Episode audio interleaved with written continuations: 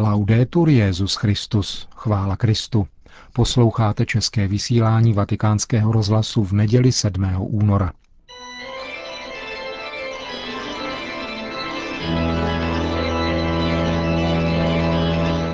Církev a svět.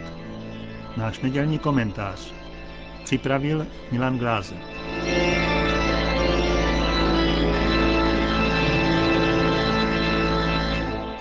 Ačkoliv se spor o liturgickou hudbu po papežském mši ve Staré Boleslavi může zdát z různých hledisek přebytečným, je pro věřící a ku podivu nejen pro ně zcela evidentní, a to při nejmenším na akademické odborné rovině.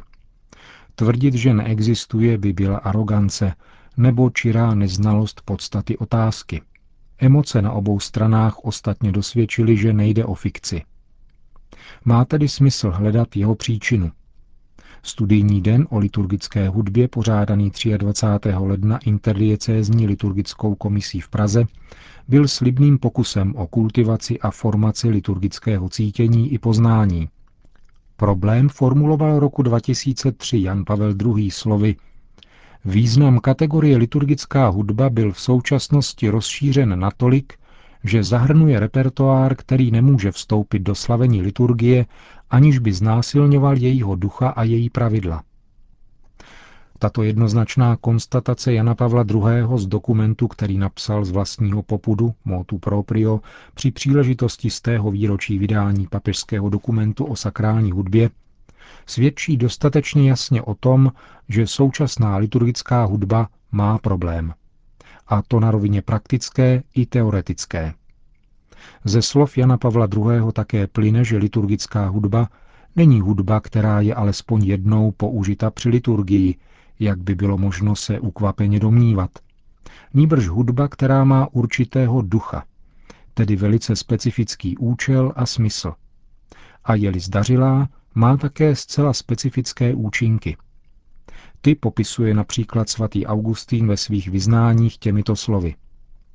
Často jsem plakal při hymnech a zpěvech, hluboce dojat, něžně se linoucími hlasy tvé církve. Vcházeli mým sluchem, vlévali pravdu do mého srdce, probouzeli ve mně pocity zbožnosti, přičemž mi kanuli slzy, které mi dělali dobře. Více jak tisíc let po svatém Augustinovi Pocitoval to též při liturgickém zpěvu svatý Ignác z Loyoli a ve 20. století přivedl ke konverzi například známého francouzského publicistu André Frosára. Vedle tohoto typu pohnutí ovšem existuje i druhé, zcela odlišné dojetí, takové, které můžeme zakusit například zhlédneme-li nějaký romantický film z hollywoodské produkce. Rozdíl mezi oběma těmito duševními stavy je doslova nebetyčný. Stěží však lze něco vytýkat někomu, kdo nezakusil žádný nebo jenom ten druhý. A tím spíše by bylo nespravedlivé se kvůli tomu na dotyčného hněvat. Onen specifický druh duchovní útěchy, která zušlechťuje, totiž dojetí láskou k Bohu z bolesti nad vlastními hříchy nebo nad utrpením páně, musí mít v liturgické hudbě vždycky své místo, protože je pro člověka základem jeho křesťanského vztahu k Bohu. Hudba, která pro tento pocit místo nemá, liturgickou hudbou není, i kdyby byla dojemná a zněla třeba při liturgii. Rezignace na tento asketicko-pedagogický smysl liturgické hudby je příčinou jejich dnešních problémů a souvisí, jak ukazuje Josef Ratzinger, se špatným pochopením pokoncilní liturgické reformy. Rytmická extáze, smyslné sugestce, subjektivní sentimentalismus, lehkomyslné stádní povyražení zkrátka nekultivují člověka, nevytvářejí společenství věřících, nýbrž rozpouštějí individualitu a vydávají lidskou osobu na pospas pudům a prázdnotě. Nevedou k integrálnímu rozvoji člověka, tím méně pak mladého, a už vůbec nemohou být ani v náznaku zahrnuty do rejstříku pastoračních prostředků. Nikoli tedy z estetických důvodů, píše Ratzinger v jedné ze svých knih, nikoli z konzervativní umíněnosti či neochoty ke změně, Nýbrž ze zásadních antropologických důvodů musí být tento typ hudby z církve vyloučen. Dramatičnost problému odlehčuje Josef Ratzinger citátem ze spisu mučedníka třetího století svatého Cypriána, z jehož slov lze vytušit, že problémy s liturgickou hudbou nejsou výsadou současnosti. Svatý Cyprián napsal, Součástí slov a postojů modlitby je určitá disciplína, která obsahuje také stišení a úctu. Myslíme na to, že stojíme před božím zrakem. V božích očích je třeba získat si přízeň také tělesným postojem a ovládáním svého hlasu. Nedostatek studu se vyjadřuje křikem, zatímco ti, kteří mají bázeň boží, se modlí slovy nesmělými – když se spolu s bratřími zhromažďujeme a s knězem páně sloužíme božskou oběť, nemůžeme rozechvívat prostor povykem postrádajícím formu, ani zahrnovat Boha modlitbami ve formě rozpustilého brebentění. Modlitbu bychom měli prezentovat naopak s pokorou, poněvadž Bůh nepotřebuje, abychom se mu halasně připomínali. Tolik svatý Cyprián ve svém textu o modlitbě páně. Při kompozici a výkonu liturgické hudby nejde ani tak o dodržování daných pravidel na způsob zadání školní úlohy, ani o kreativitu za každou cenu. Nýbrž právě o disciplinovaný výraz ducha liturgie, jak na to poukázal Jan Pavel II. Také tehdejší kardinál Ratzinger vydal roku 2000 knihu Duch liturgie, v níž zhrnuje své pohledy i na liturgickou hudbu – Mnozí dnešní specialisté na liturgii však přistupují k tomuto dílu se zarážející přezíravostí a často ji ani neuvádějí v odborných bibliografiích.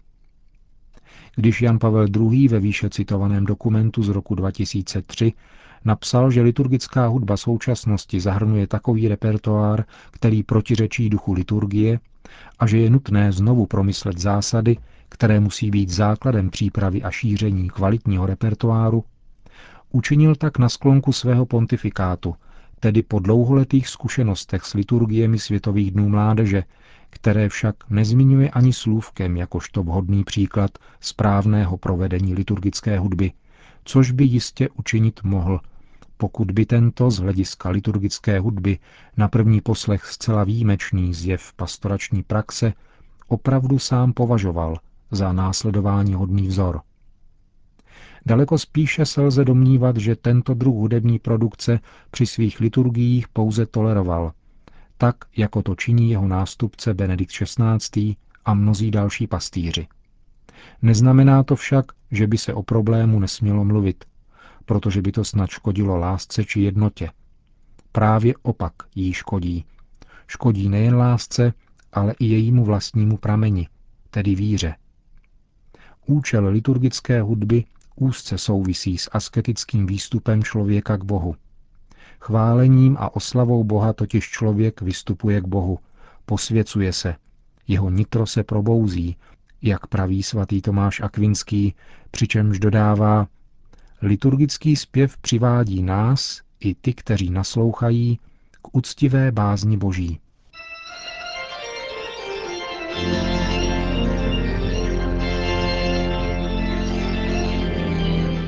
Slyšeli jste náš nedělní komentář Církev a svět.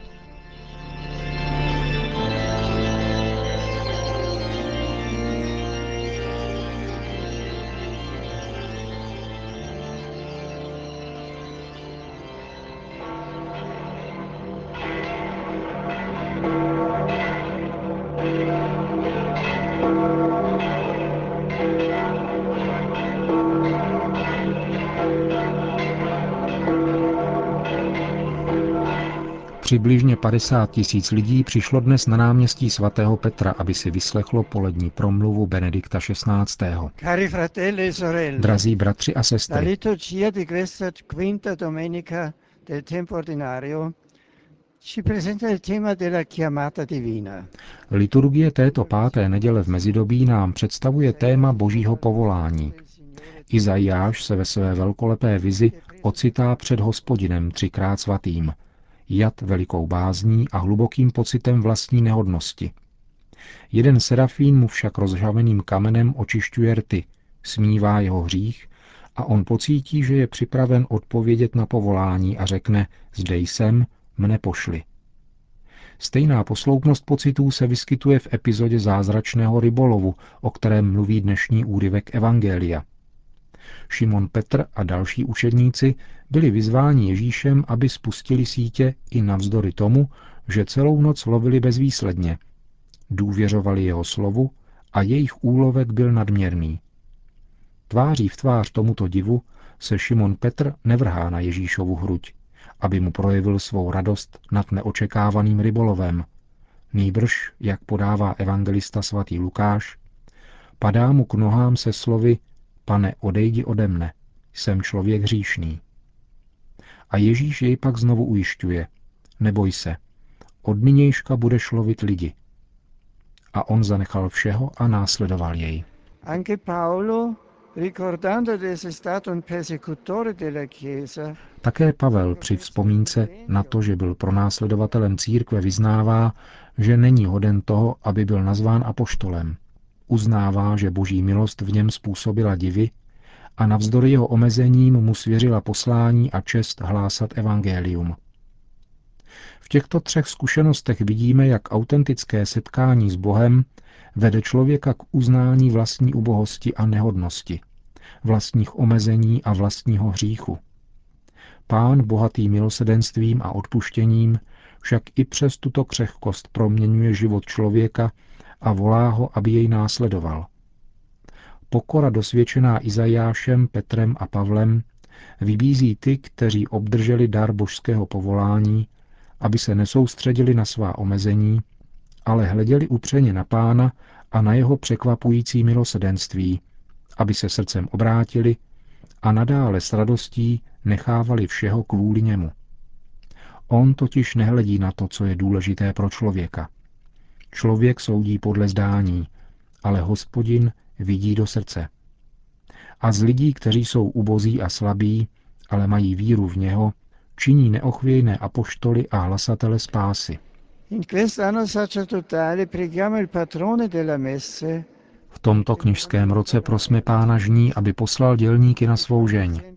A ti, kdo slyší výzvu pána k následování, aby po nezbytném rozlišování dovedli odpovědět velkodušně, nikoli z důvěry ve vlastní síly, ale v otevřenosti pro jeho milost.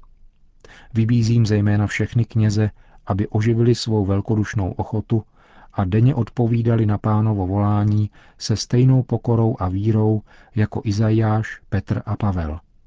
Paně Marii svěřme všechna povolání, zejména ty k řeholnímu a kněžskému životu. Panu Maria, vzbuď v každém touhu přitakat pánu s radostí a naprostou odaností. Na závěr pak Petrův nástupce udělil apoštolské požehnání.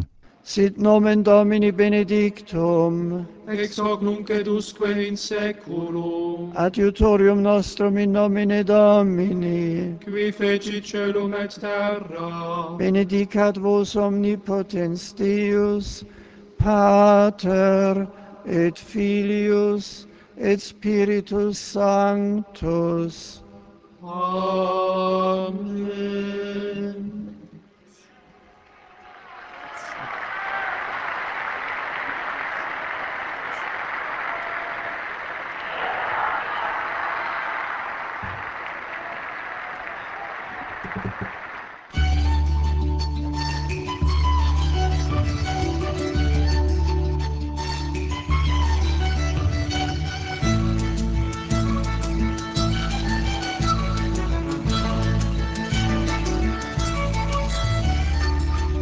Končíme české vysílání vatikánského rozhlasu.